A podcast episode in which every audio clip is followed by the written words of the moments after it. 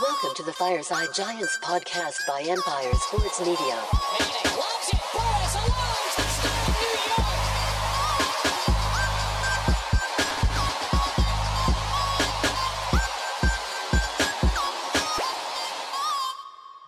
How's it going, Giants fans? Welcome back to Fireside Giants with my co-host here, Anthony Rivardo, and a special guest today, Big Game Bengal. If you haven't checked out his channel, go make sure to check that out, Bengal YouTube. Obviously, one of the biggest Madden YouTubers on the platform, and he's done a great job and makes some absolutely elite content. Have him, you know, tell us a little bit about it because I'm curious. I know Anthony's watched him for a long time, um, but I, I, you know, Madden. I used to play like when when Mike Vick was on the cover, like way back in the day when like you could enjoy it without just like all the like you know there was gonna be bullshit. But now it's just like a lot of bullshit that happens that you can't control. Um, I know there was a big like user data thing that just happened recently, right? Yeah, there was like sixty percent of uh, franchise files were just destroyed. Their nice way of tying it in a bow is like, oh, but we can save forty percent without it. Yeah, but you're losing over half. So yeah, they they had this thing where they're like, oh yeah, we fixed this issue. Feel free to log in to your franchises. Everything will be good. And then the next day they're like, oh, sorry, we lost over half of them. They're gone forever. So that's ridiculous. But so I'll ask you this. When you're making a Madden video, does it take you like a long time? I figure it takes you hours and hours to make these videos, right? I mean, some of them I'm recording for as much as twelve to fourteen hours. Like some of Damn. my real long videos. Well, some of them that I upload are like three hours long, you know, every once in a while. But I mean, the regular like Giants franchise episode takes me, you know, an hour to an hour and a half to record. Nothing too bad. And then maybe an hour to edit, and then it's up. But some of them take a lot longer. Some of them are shorter like that. Yeah, well, those long videos, I know people absolutely love them. And going through, you know, the last couple of years with the Giants, anything that was like imaginary and anything that was just crazy to build and success, even on a Madden platform, was a way of escapism for us. So I kind of feel like people definitely caught on uh, with, with the Giants Madden content. But now we have a reason to be excited in real life, which is kind of dope because we got a we got a postseason game coming up on Sunday at four thirty against the Minnesota Vikings. You know, we got a lot of our healthy guys um, resting the starters. I mean, you look at what the Chargers did, and they were in the same scenario, had no implication for their seeding, and evidently had a couple guys go down. And, you know, the Giants are sitting here fully healthy, hopefully getting um, Adoree Jackson back, got Xavier McKinney. And I'm pretty excited about what this team can do against a Minnesota Vikings team that seems beatable. I mean, we lost, what, a sixty-one-yard field goal, just classic Giants shit.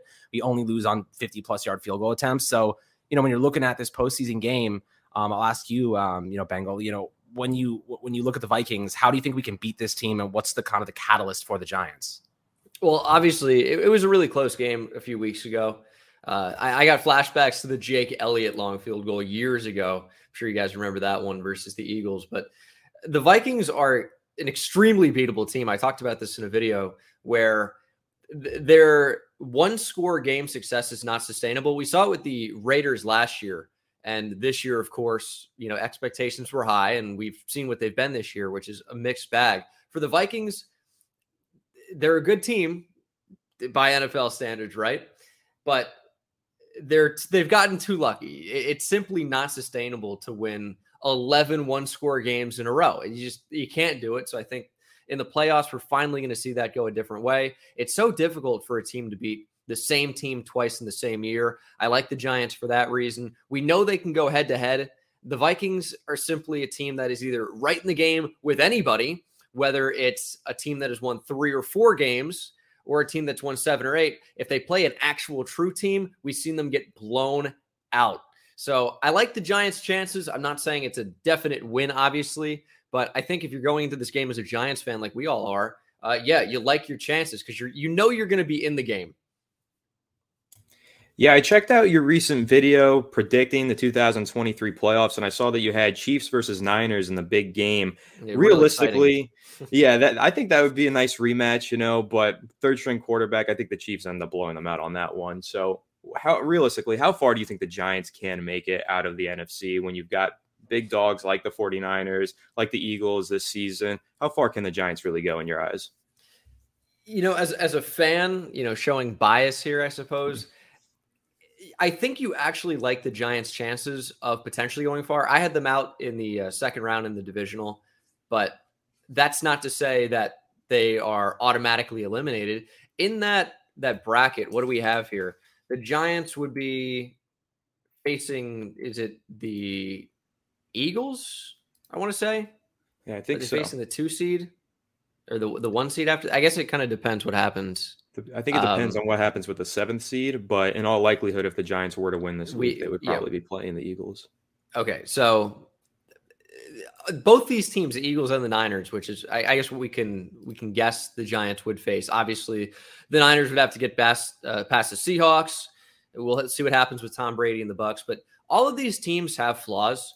The 49ers, I think, were uh, the second best on paper. They're the two seed. They're playing with, you know, Brock Purdy, who's played great, but you got to remember he's a rookie. Uh, they've got a great offensive mind in Kyle Shanahan, but mistakes can happen, and they don't really have much beyond Brock Purdy. What if he gets injured? Then you're on an emergency quarterback. Is it is it Josh Johnson up to this point? I think it might be. Um, so, I, I mean, a lot of these teams seem beatable. The Eagles, the Giants have seen a bunch. I think the Eagles are probably just better at this point. I mean, you guys know the Eagles have had the Giants number for like the past decade. It's been brutal to watch. Yeah, but uh, you know, I, I like the Giants' chances of beating pretty much any team in here, uh, with the exception maybe being the Eagles are just too good top to bottom. It's just a better roster. It'd be like, you know, Georgia versus T C U last night. One team is just better. It it just doesn't doesn't really matter too much at this point. I hate to say it, but I think you guys well, probably agree to some point. When you look at the Week eighteen matchup between the Giants and Eagles, obviously the Giants rested the majority of their starters. Eagles were pretty conservative, probably feeling like they had it in the bag no matter what and didn't want to risk any injury to Jalen Hurts. But the Giants kind of competed in that game, right? Like they hung in there. They only lost by six points. And the third stringers kind of did a good job. So do you think maybe there's a chance that the Eagles are a little bit fraudulent here and maybe the Giants are starting to figure out that blueprint as they get closer to the postseason and potentially facing them down the road?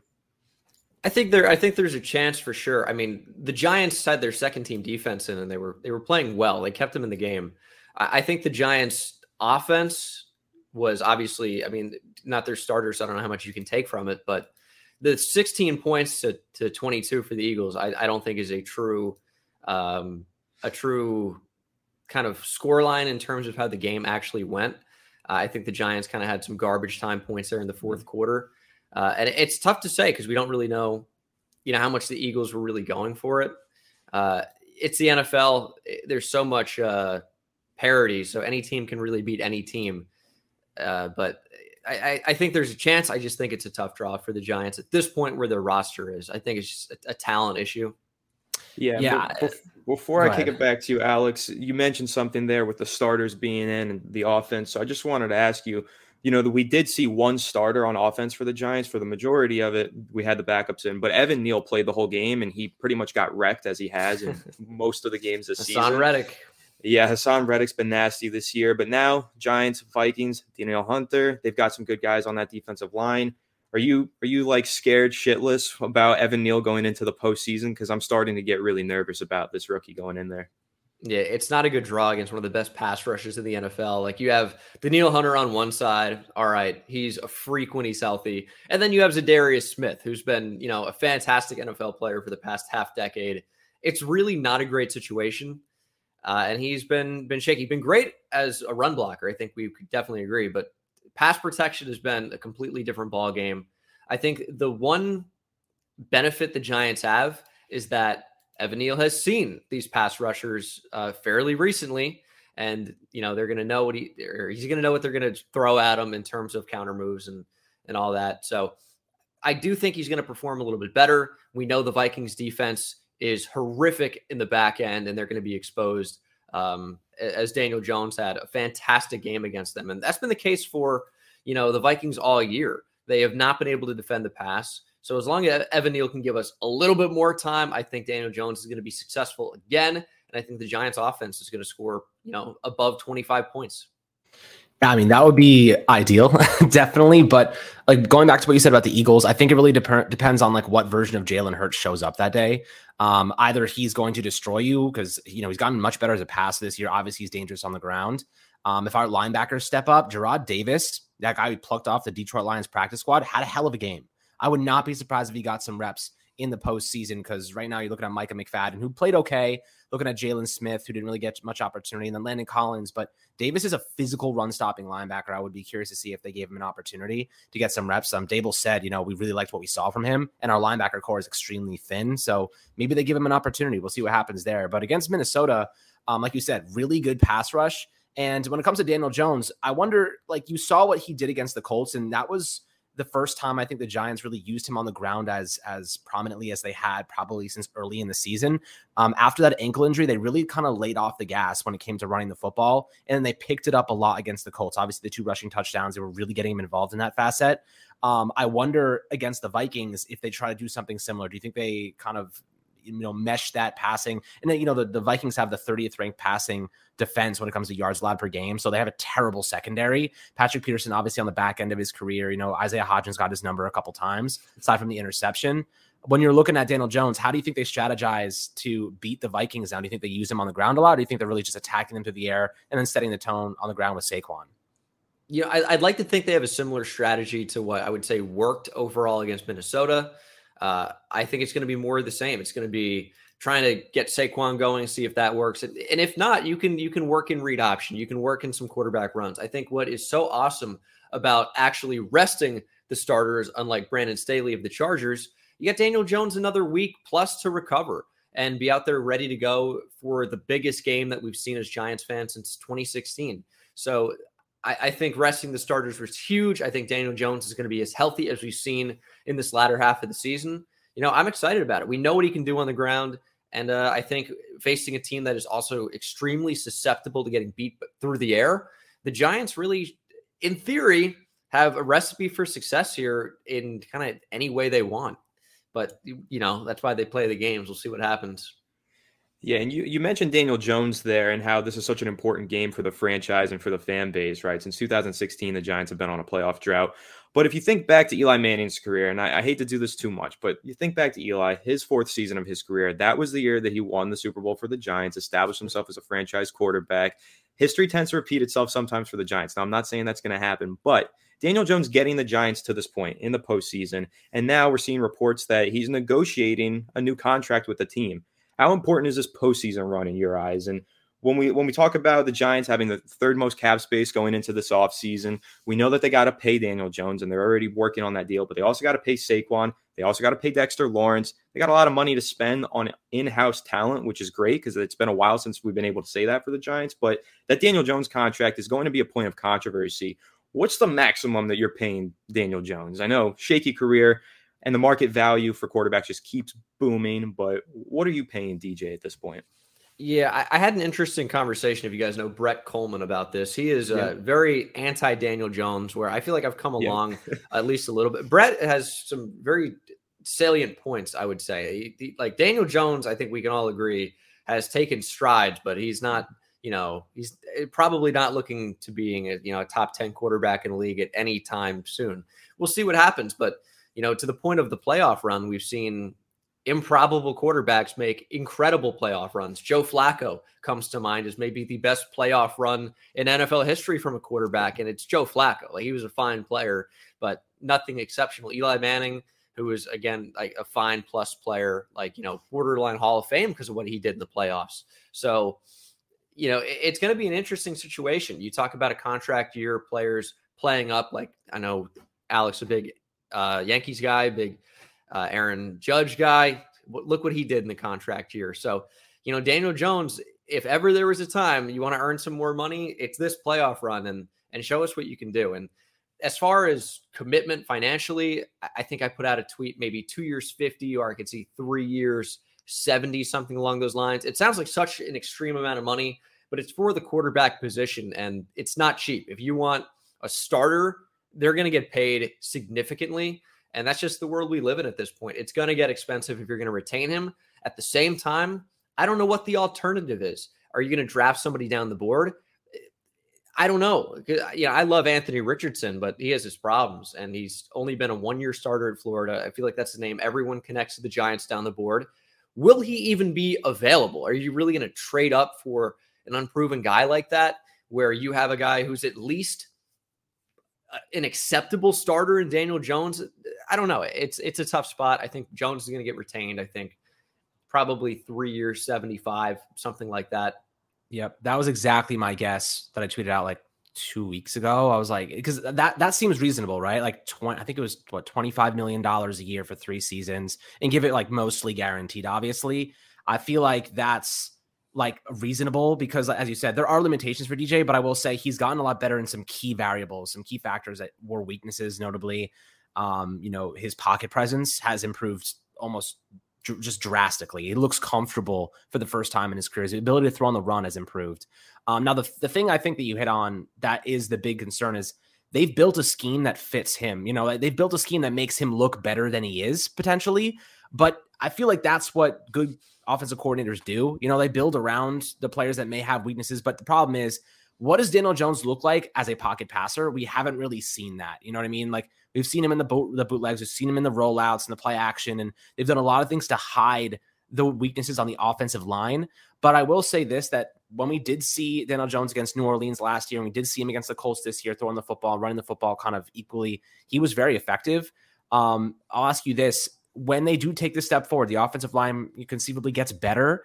Do you think Daniel Jones can be a good guy, a good quarterback that just stands in the pocket and slings the rock? Do you think he can be that type of quarterback, or do you think he has to be in a system that gets him out on the run, gets him on the move and play action and bootlegs and creates more, um, you know, confusion for defenses so that, you know, they can build upon his strengths and not, you know, just, I guess, try to sk- skirt around his weaknesses all the time? I think when you have a guy like Daniel Jones, who is, you know, one of the most mobile quarterbacks in the N F L, you don't really have to put him in that pocket passer box. This is a guy who, you know, can do the rollouts and, and work off play action because he has the mobility to be able to do so and to extend uh, at times. So I don't think you have to say this is a guy that needs to stand in the pocket and make throws like that. I think we've seen him make throws from the pocket, and he's been accurate sometimes, sometimes not, especially down the field. Um, but it's, he's been so tough to evaluate because he has no, he's had no receivers his entire career pretty much.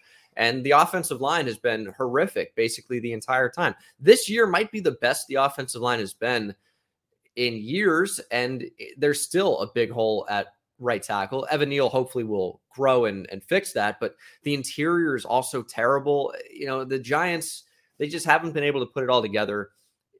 Going into this offseason, you could feasibly see the Giants replacing left guard, center, and right guard with how bad Mark Lewinsky's been for expectations. So it's been so tough to evaluate Daniel Jones. I don't really know what we can expect from him. We'll just have to wait and see.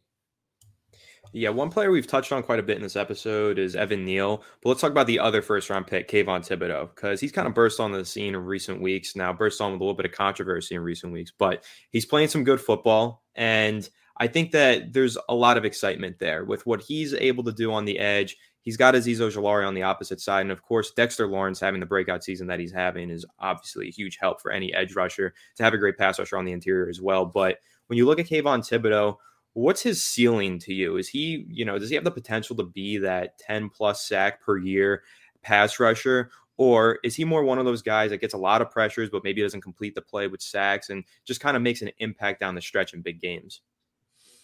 Yeah, I don't know. It, it's tough with sacks. We saw Kyler Fackrell put up ten plus one year with the Packers, right? right? So I don't know. I think sacks are kind of overblown. I'm I'm more about, you know, getting the pressure and having the other guys who are able to finish the play sometimes. And we've seen Dexter Lawrence be a monster at that this year, pushing back the pocket and then having, you know, maybe somebody come in, finish off the edge.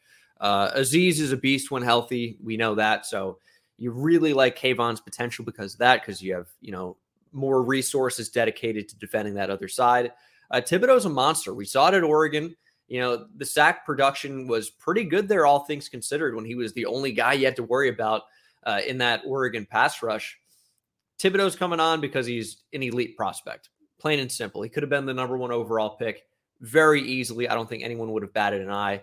Uh, Thibodeaux's a beast. Is he ever going to be, you know, in that Myles Garrett tier of pass rushers?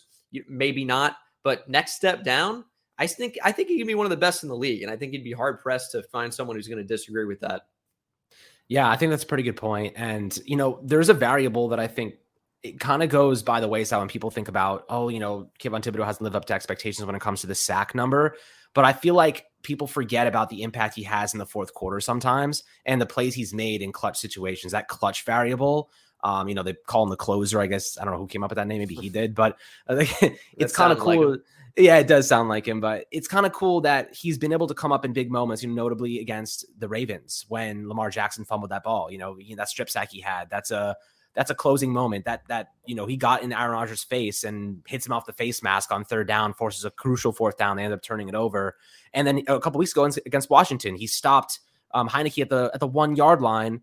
And that play ended up turning the ball over and the Giants get the ball and win the game. You know what I mean? Like those, those small plays, the clutch variable that a lot of people forget about is arguably more important than sacks. You know, I'd rather have those moments than a random sack in the first quarter. Do I love those? Absolutely. I think he's been able to produce um, extraordinarily well in multiple categories, but there's not a lot of stats that that specifically talk about the clutch factor and what he's been able to do in those big moments. And those have to be weighed differently than other, you know, maybe low leverage moments, for example. Um, so, you know, I, I guess what I'm asking is, when you're looking at him as a clutch factor, a clutch player, how important is it that he shows that in the postseason? Do you think that's going to be the difference maker for the Giants, is those big defensive plays like guys like Kayvon Thibodeaux can curate um, when it matters most? It's definitely a great point. I mean, you hit on every note there with Thibodeaux. The guys that make plays when you need to have them uh, are going to shine the brightest. And, you know, Thibodeaux has shown that this year. Is it great when we see him completely bulldoze through the left tackle for a strip sack and then picking it up for a touchdown? Yeah, those are plays that win you the game too. But when you got to have it late in the game, you know, he's been there. So are the Giants even in the playoffs right now without Kayvon Thibodeaux?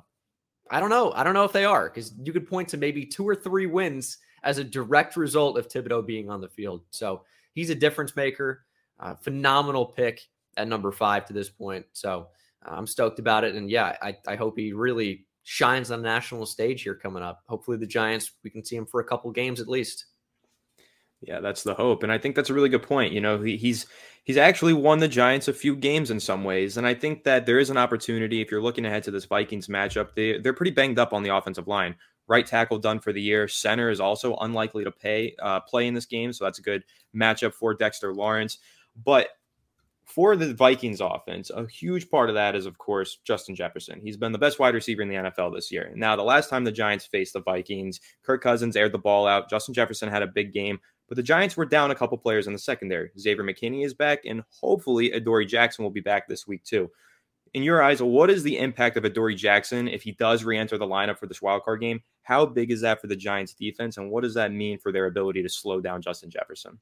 Yeah, we don't know how healthy he would be, but I mean, Adoree Jackson is at least twice as good as any other corner the Giants have put out in the past, you know, five weeks. It, it's been brutal. Uh, maybe don't have him return punts anymore, I think is probably a, a good idea. Adoree's a beast. Justin Jefferson is, you know, basically as good as any receiver you're going to see in the N F L to this point. Uh, so it's a tough matchup for any corner, no matter how good they are. But yeah, I like the Giants' chances a whole lot more with even a banged-up Adoree Jackson rather than uh, any number of the practice squad corners they've thrown out there recently. It's it's not been great. It's not been great.